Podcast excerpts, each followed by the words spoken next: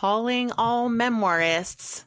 Another amazing six week course is coming your way starting October 4th, and it's one you don't want to miss. I am co leading Women Writing Memoir with Linda Joy Myers in a new offering following several successful boot camps that we launched in the past year and a half. And this time we're tackling some intense stuff like the emotions memoirists face from shame to anger to fear, and how to write through the hard stuff. The lineup is also something to behold. Your teachers will be Piper Kerman, author of Orange is the New Black, Elizabeth Nyamayaro, author of I Am a Girl from Africa, Nadia Bolz Weber, author of Pastrix, Firoozeh Dumas, author of Funny in Farsi, Gina Frangello, author of Blow Your House Down, and Lily Dancyger, author of Negative Spaces. Right now, you can take advantage of early bird pricing, six weeks for 225 bucks. So we hope you'll check it out at www.magicofmemoir.com. If you're writing memoir, join us, or maybe just share the link with a friend. Thank you so much.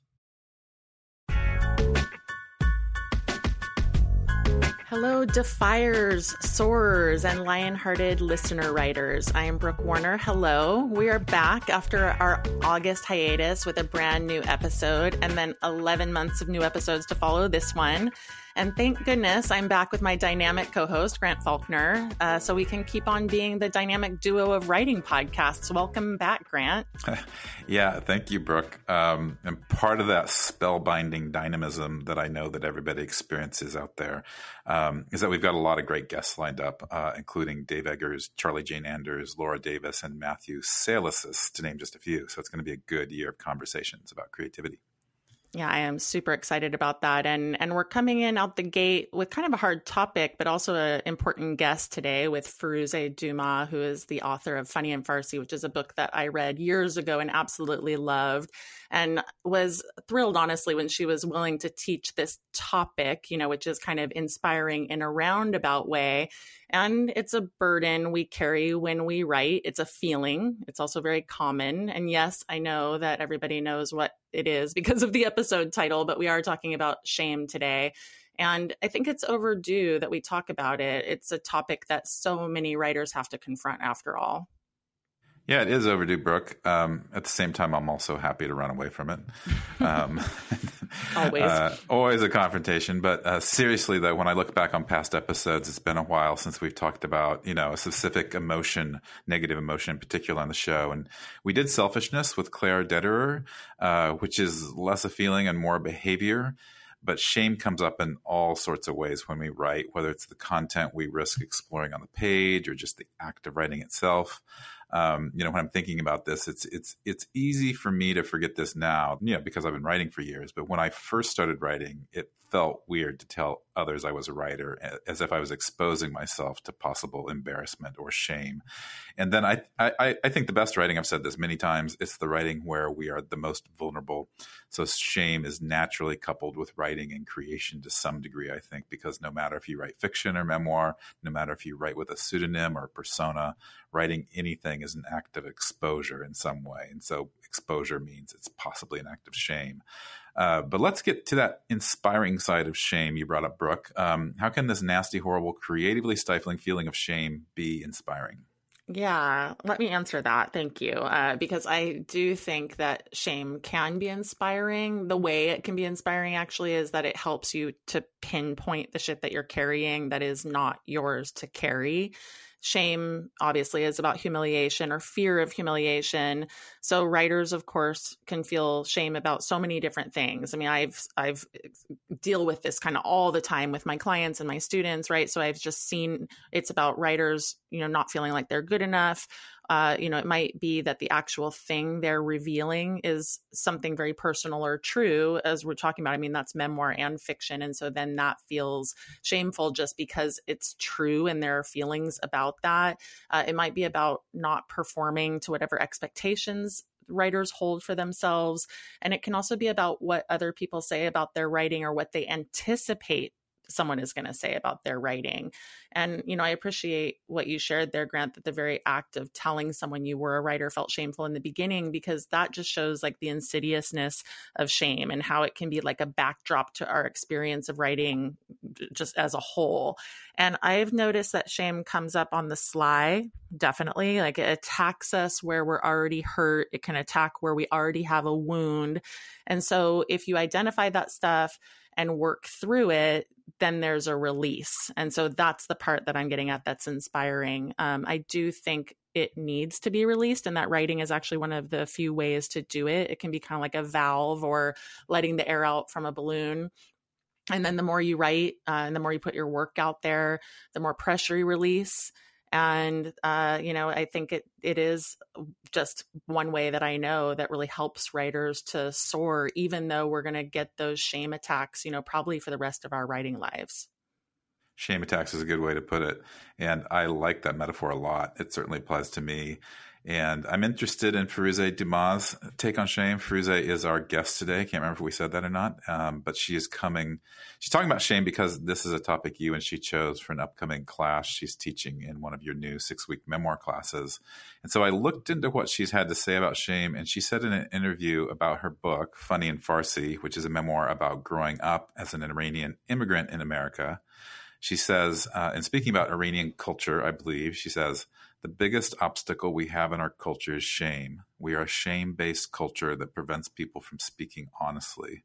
This whole idea of if you do the wrong thing, it's not a learning lesson.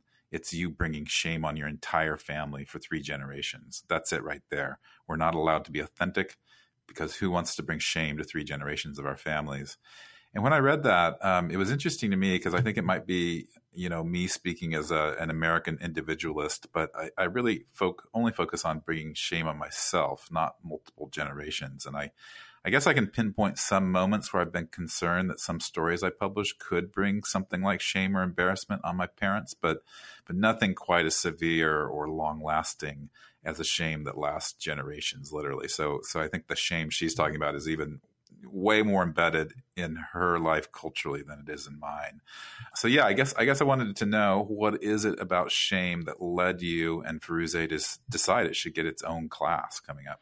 Yeah, honestly, I was excited that she wanted to teach about shame. She brought it up, and I had already been thinking about it. I had approached a couple of the other teachers, and the reaction was definitely tepid. so, like, we have Piper Kerman, and I had asked her first, and she said, Why teach about shame when you can teach about all the other scary emotions?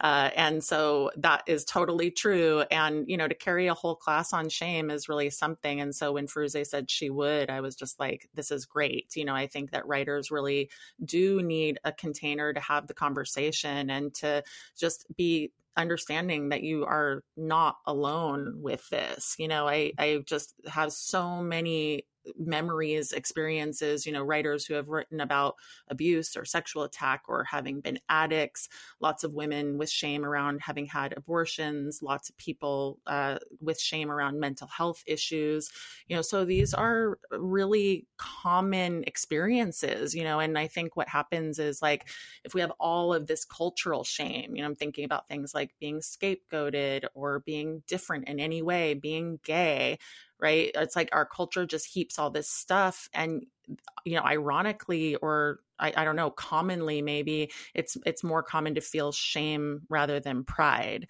And so for memoirists, this is where it's at. You know, it's like it's where r- the rubber meets the road because you're expected to write into these experiences and to expose them. And then paradoxically, I guess writers are celebrated the more they expose their shameful experiences.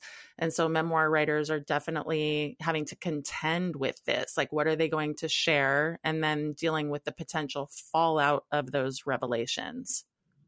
Yeah, I think it applies to fiction writers in, in a different way as well. Um, and as you were talking, I was thinking about what an interesting irony it is. The irony of Revelation is that it speaks to this deeper, very valuable truth, and it will certainly get you more attention as an author, but then it also carries the risk of shame, which is all about ostracization in the end. Um, and I think we're so genetically wired to want and need to belong, which is why we can be so hesitant to reveal things about ourselves that might cause us to not belong.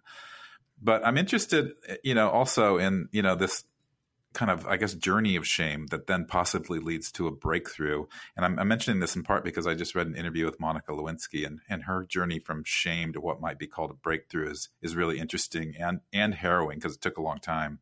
Uh, but she broke through the shame largely through writing, which is interesting. Um, but also, the world had to be ready for for what she wrote to receive it. And Monica Lewinsky is a great example. You know, I mean, God, what uh, what a shameful journey, right? And I think that she has completely turned that around to where most women. I mean, Monica and I are practically the same age, um, and I think most women of our generation really admire how she worked through that. And I think that's the other thing. You know, we have a culture that is very quick to shame, and it almost seems like there's not very much room for redemption. But the, I mean, maybe it's exactly what we're trying to say here is that that one of the ways to work to redemption is is through writing. And so I, again this this whole thing of not being so alone in in it you know whatever you're holding so tight as shameful you write it and then maybe you realize you're not so alone maybe you get some comments you get some people championing you and uh, i often say to my writers that what feels like a boulder to you is going to land like a pebble for your reader and the reason that I say that is because we hold ourselves emotionally hostage um, a lot. And I've worked with several memoirists who later regretted taking something out of their book because it felt too scary or too shameful. And so there's kind of this truism, I guess, of letting the cards fall. And uh, I think ultimately most memoirists will find that the revolutions are really freeing. Yeah, it's interesting on the level of just when I think about societal change in my life, a lot of it has happened because of bold revelations by a lot of people. And, and, and when they make those revelations, it does change like our, our cultural norms and, and the way we talk about them. And I mean, it's, it's the power of people's stories that makes us more understanding and forgiving or celebratory of a variety of different kinds of behaviors and identities. You know, I think it's, it's only through brave revelations that we overcome harmful taboos. Um, but yeah, as we've been talking about, Revelation's tough, and even if the world is more accepting with some issues, uh, it's it's still tough. So there are obviously you know dangerous forces of of intolerance still still out there. So I'm curious, Brooke, do you have any good advice for people who are listening to this and they're they're feeling you know that hesitancy about writing or publishing some of these supposedly shameful things i mean you said uh, i love that quote about a boulder being a pebble but is there any mm-hmm. way it's still a tough thing to to get over that boulder I mean, I, I, another thing I say to my students is don't put the publishing cart before the writing horse because everybody does that. You know, they're envisioning like, oh my god, I'm going to write the most shameful thing that I've ever gone through, and then it's going to be out in the world and it's going to be public, and everybody's going to hate me, and it's like they're getting way ahead of themselves, right? So my advice is just write. Don't get caught up in the making it public part. Write in a safe place presuming that's possible. I mean, it could be a diary or a Word document on a computer. You could put a password on it if you, if necessary, uh, and then also just doing that writing in a way that is just for you in the beginning, especially if it's really tinged with shame, because the first step is just to have the courage to put it on the page in the first place. Not as a book, right? Just for you, and then see how that feels, and then see if it loses its charge over time and maybe it doesn't, uh, but at least you will have learned something about the degrees of shame and those shame attacks. In my experience, do largely dissipate with with the more time that that shameful thing is sort of out in the open with air exposed on it. yeah. It's interesting how writing allows us to be a witness and to realize deeper truths. And I think those deeper truths that we uncover in writing are really the keys to the bravery that Revelation takes. And I think writing also, it just helps you take back your story from others, whether you're projecting that story on others or whether they actually kind of have it and it's it's those others you know who are whether they're real or imagined who are creating the shame in the end there's also the technique of humor uh, which applies to Firoozeh uh, because she's a humorist and she tackles shame through that lens um, of showing things that are funny but underlying these humorous experiences with shame or exposing the shame. So I'm really interested in shame as it impacts writers, but also how writers use shame as a subject in their work. So we'll tackle all of this and more when we connect with Firoozeh Dumas right after this very short break.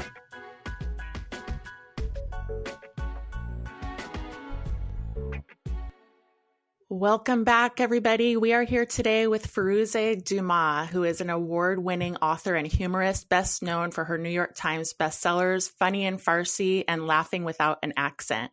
Her award winning middle grade novel, It Ain't So Awful Falafel, is a favorite among educators. She has also written for the New York Times and many other publications and recently finished her first screenplay, Firoozeh travels the world, usually when it's not during COVID, and on the lecture circuit, reminding us that our commonalities far outweigh our differences. Welcome, Firoozeh. We're so happy to have you. Thank you for having me. Well, I'm kicking off with a tough subject, and that's just because you're going to be teaching about shame in an upcoming memoir course that I'm co leading. And I'm really thrilled to have you uh, for this and that. and uh, we chose this theme together and your class is called What You Need to Know About Shame and Memoir Writing. And so I was wondering if you could tell listeners what makes you enthusiastic about teaching on that topic and why it's important to memoir specifically. Well, I picked shame because I am an Iranian American. I don't know if your listeners uh, know my story, but I came to America when I was seven.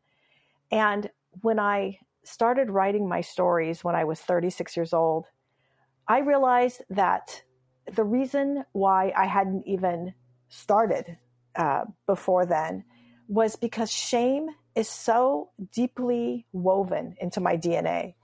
And when you're from my part of the world, when you do something that is deemed shameful, it's not that you're just bringing shame upon yourself. You are bringing shame upon your family for three generations before you and three generations after you. So it's really paralyzing. Like the fear of shame is so huge. I would have to say it's it was probably and in a way still is like the biggest obstacle to authenticity. That's so interesting, Firoozeh. And you know, it, it makes me think about the value of everyone's story. And, and this is a mantra that we have at NaNoWriMo that everyone has a story to tell and that everyone's story counts, you know, and that mantra we hope reduces people's obstacles to writing and the shame they might feel. So I was wondering if you can talk about this sentiment and what about your experience led to this belief? So, you know, I've always said everybody has a story to tell and everybody's story counts. And when I um, when I started writing my stories, I should say for those of, the, of your listeners who have never read my work, there's nothing controversial about my writing. There's nothing shocking. But to give you an example of one of the things that I was told was very shameful in my writing is uh, I'm a humorist. And so um, one of the things I write about is when I was seven years old and we came to America, I became my mother's translator. And I was really resentful of having to go everywhere with her. I mean, I had to go to the doctors with her. I mean, every time there was an errand, I had to go with her. And and I and I hated that. And then and whenever she tried would try to speak, her accent was so thick and she had her own idea of grammar. And I was just always embarrassed. So now that seems like a really innocuous statement uh, to say. But when my book came out, when Funny in Farsi, my first memoir came out, I got so much slack about that. That, you know, people would say to me, like, how dare you? Like, that is so shameful that you're saying you were embarrassed by your mother. And I said, well, I'm not saying I'm embarrassed by my mother's existence. I'm just saying I was embarrassed as a seven year old that my mother didn't speak the language and that when she tried to speak, it was so unique. and so, I mean, that's such an innocent comment, but in my culture, because we are only supposed to write about our parents in a glowing way, that we're only supposed to emphasize how wonderful everybody is, that for me to write that way was such a departure. So, um, you know, it's it, for Westerners, like this is a nothing burger. and for my people, it's like the whole kebab. Like, what? Um, you know, you cannot say that your mother, that you're ever embarrassed of your mother. Like, that is just shameful, period. I wanted to kind of follow on that thread of being a humorist. I mean, even your titles are funny. I mean, funny and Farsi, laughing without an accent. I love the children's book. It ain't so awful, falafel. Um, and and but also about the connection. You know, it's like shame through the lens of humor maybe I don't know, sort of uh, deactivates it a little bit for you or for your readers. And, and maybe I was also thinking, you know, there's humor through the lens of shame. So in your writing, has there been a connection between humor and shame and has it worked that way for you? Well, the great thing about being a humorist, it really does allow me to say a lot of things that, if said in a serious tone, would come off very differently. And so, you know, even when I'm talking about, um, like, there's an incident I write about in my first book where uh, we had these insects in our house. And we called the exterminator, and they were actually silverfish. So we called the exterminator, and I told my mother what to say because I wanted her to talk on the phone. And she said to the exterminator to hurry up because there were goldfish all over our house. so, you know, that's a funny, uh, I, th- I, th- I thought it was hilarious. Even as a kid, I thought it was hilarious. And I still think it's hilarious. But again, some people read that and they go, oh, well, isn't that shameful? You are writing about your mother's innocent mistake and you have put it on paper. It is there now forever. So part of the problem is some people just don't have a sense of humor. that is part of the problem, actually. it is. It is. And so as a writer, is it my is it my responsibility to think of every audience member and how they might react? Well, of course not. You know, as a writer, it's my job to be authentic. And let me just say this I am a very gentle human being and I'm a gentle writer. I have never used my writing to get revenge or to be mean. I use my writing to tell the truth. And so it's interesting to me that even within that very simple little space of just telling the truth in a gentle way, I can still offend people. It's the ultimate um, crux for a writer in some ways, you know, that the, the truth it leads you away from shame in the end, I think, but sometimes it opens up the, the possibility of shame. Well, you know, I mean, I think, let me just say this like, I come from a culture, so I am, I'm 56 years old. So when I came to America, there were no Iranians in the town I lived in. I came uh, in 1972, so it was seven years before the revolution. And there were no Iranians in my town, there were no Iranians in my school.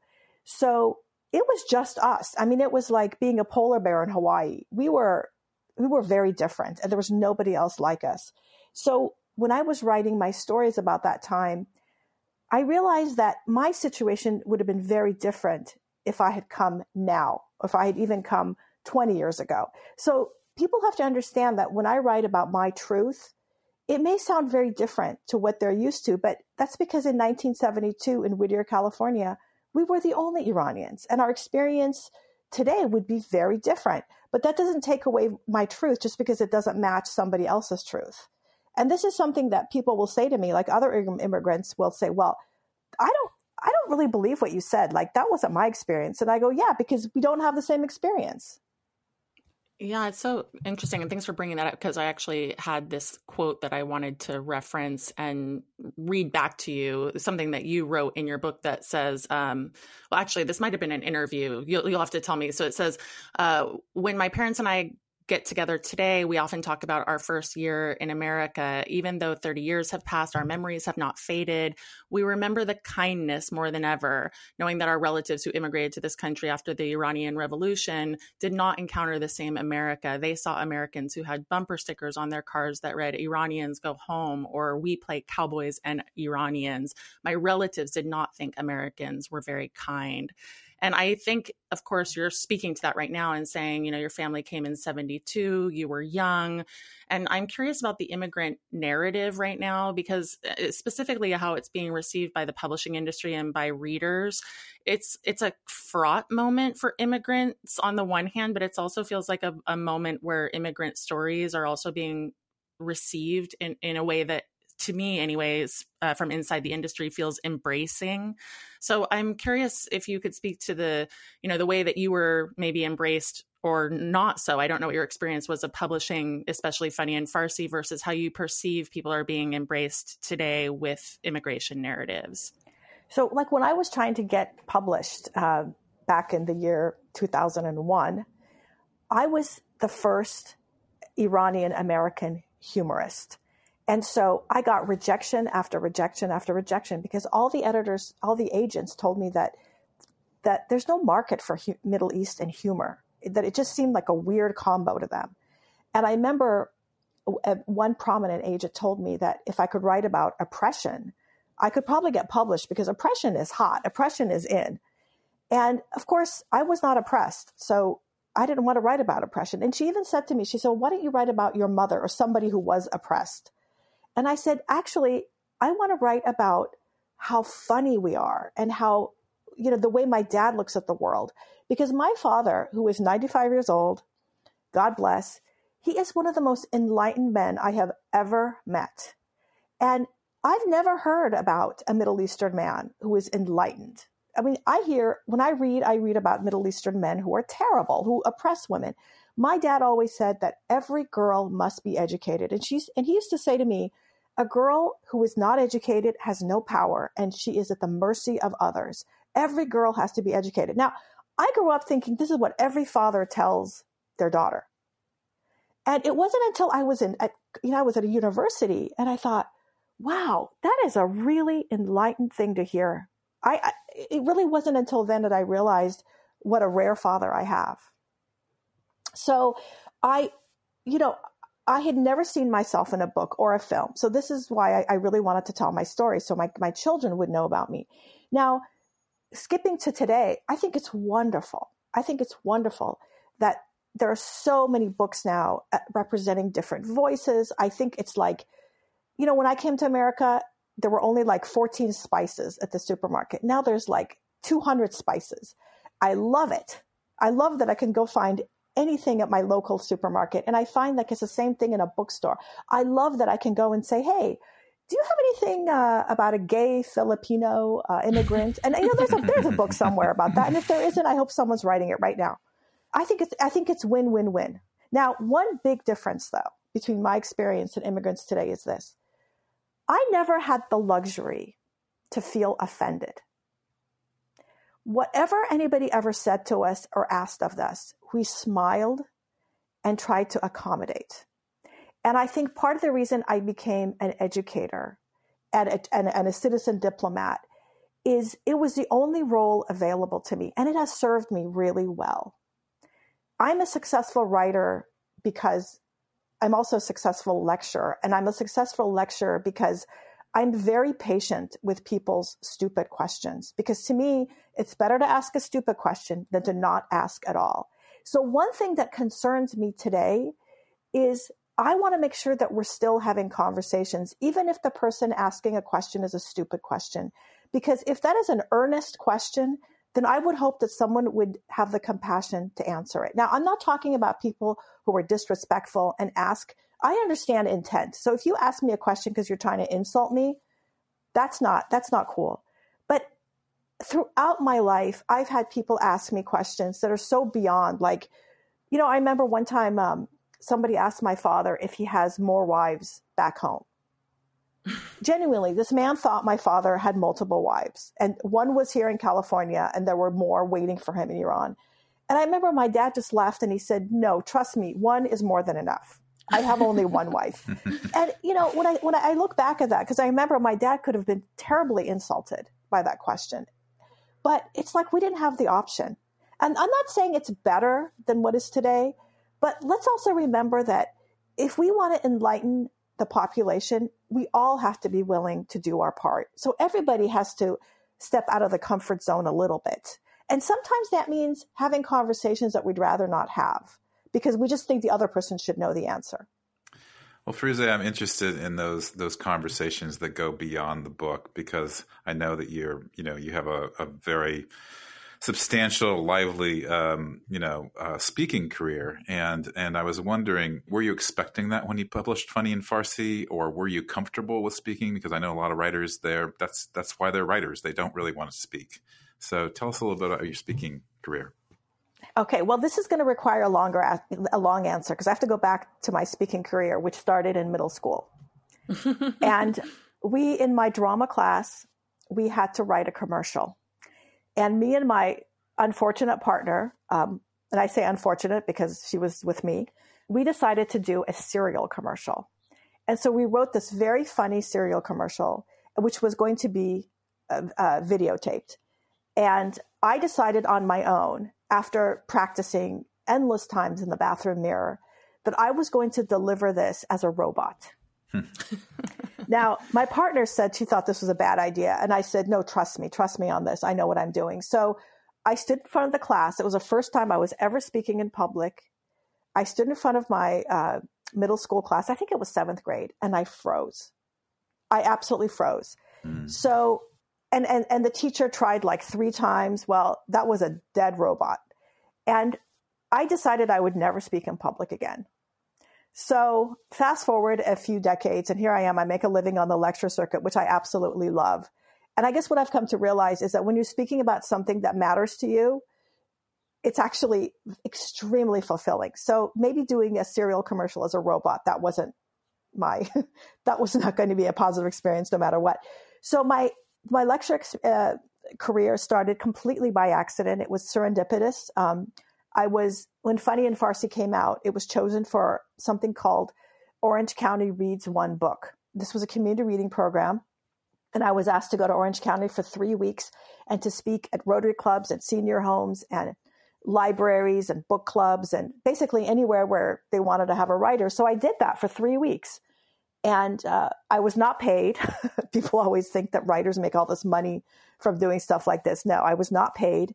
But I had a chance to speak to many, many different groups. And I love speaking at senior homes. It's great practice because there's always people asleep. And I mean this in all seriousness. Like, it is really good practice to be able to give your speech when somebody is like in deep, deep REM. Mm. And one of the places I spoke at was a junior high. And then afterwards, I love teachers because they talk to other teachers all the time. And so I spoke at this junior high. It was absolutely thrilling for me. I had such a great time. That one junior high led to literally over the past, you know, 20 years, like hundreds of other schools.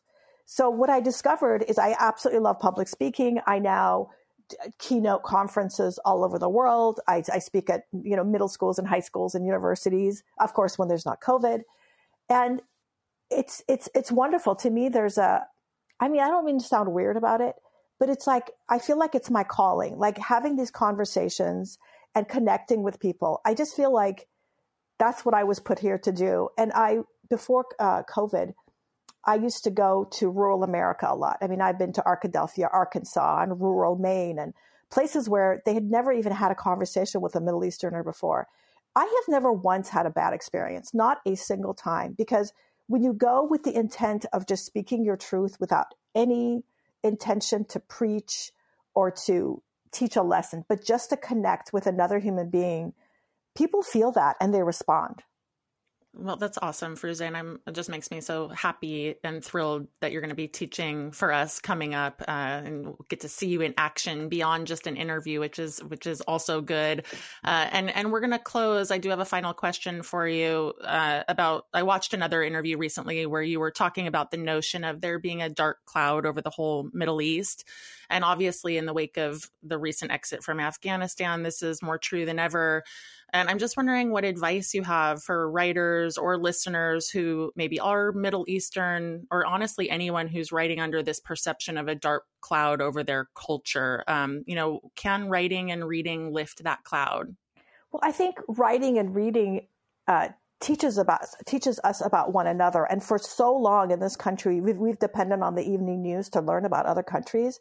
But that is like the worst of every country. And there's, it's not the job of the evening news to teach us about one another. So what I suggest is that we need to somehow or another keep talking. So whether that's through writing stories or actually talking to one another, speak your truth. And you know, one of the things I always do when I go to schools, I find an excuse to sing happy birthday in Persian. Because so many of the kids look at look at me with this look like, "Oh, they celebrate birthdays in the Middle East?" Because to these kids, the Middle East is all about bombings and, and wars and sadness. Like they forget, like, you know, right now there's an eight year old kid having a birthday party somewhere, whatever that may look like to that child, or at least some kind of, of, of celebration, trying to. And there's a mother trying to do something for that child. I just think it's important that we tell what we need to tell. And this is not to say that we can't share our sad stories. Of course, we have to share our sad stories. But I think it's important that we share the big picture. And there's a lot more to the Middle East than just sorrow. Thank you so much, Firoozeh, for being with us, and I'll look forward to seeing you too in uh, in October. Thank you, Firoozeh. That's great. Thank you. We'll be right back with today's book trend. So, hey, everybody, we are excited to be presenting a new concept with the book trend that will be closing each of our episodes. And we're going to choose something happening in the world of books or book publishing that we think you should know about. And so today's book trend is Amazon cracking down on reviews meaning that authors are increasingly discovering that only verified purchasers can review their books on Amazon. And probably whether we like it or not, Grant, a lot of our book trends are going to involve Amazon because they certainly set trends due to their massiveness.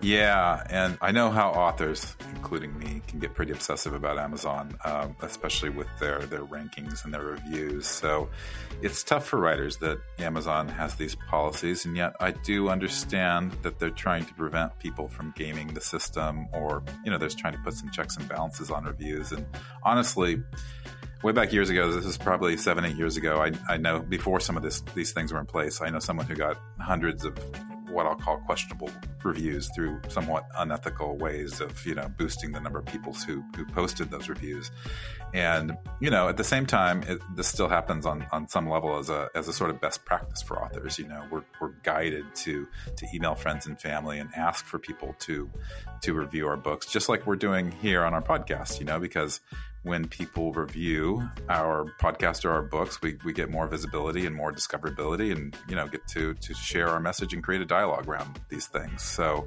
it's a, it's a world we're still figuring out. Yeah, that's really true. But I did have an idea for Amazon because who knows, maybe someone there is listening. and, yeah. Uh, you know, that would... out there, Amazon. exactly. And that's to add a line in the review submission that asks, Where did you get this book? Then the reviewer could just disclose I got it from NetGalley, I got it at an author event, I got it from my local bookstore. And I think that would be a way better way of handling this. And then they'd be encouraging transparency and growing the entire review platform as a, uh, at the same time. So, my idea. That is a fantastic idea. Let's hope that Amazon's listening. Um, because I've often, you know, purchased uh, a friend's book or just a book elsewhere and I don't see why my review should be devalued or you know not allowed because it didn't happen. The purchase didn't happen on Amazon, and you know I, I struggle with this myself because I support a thriving book ecosystem, um, and I want my readers to buy my book at indie bookstores, and I promote Bookshop, uh, but Bookshop you know doesn't have a review feature, and so those Amazon reviews are really coveted, and they improve your rankings. And I've had other writers tell me to actually forget other platforms and go all in on Amazon because something like 75% of books are purchased on Amazon. But I think a healthy book ecosystem as a whole is is is more important for a whole bunch of reasons. And I'd even argue that it's good for Amazon too. I think I think that overall book environment helps them in their sales. So I hope they add your feature recommendation. Yeah, I just had a little ray of hope that maybe our book trends segment could one day be setting book trends. Yeah, they could even tag uh, that feature suggested on Write-Minded, the Write-Minded podcast by Brooke Warner. There we go. That's supporting. There we go. The, that's supporting the writing community. That's right. So I'll look forward to many more of these segments. Uh, I do think that understanding the publishing industry and being more informed is the goal. And so whether or not it's always going to be inspiring, well, that's a whole other question. Yeah. Well, we might have to be have to change our tagline to weekly inspiration and just one bummer for writers. yeah. Hopefully, our listeners could get down with that. Uh, and yeah, there we go. So I'm just going to transition to saying thank you. Thank you all for joining us for a new season. Per usual, you know, we're in a new season. I'm like, my gosh, it's our fourth year. So please share with a friend, subscribe, you know, all those things that you do to help us boost visibility, like we were talking about earlier. We really appreciate you all. And here we go.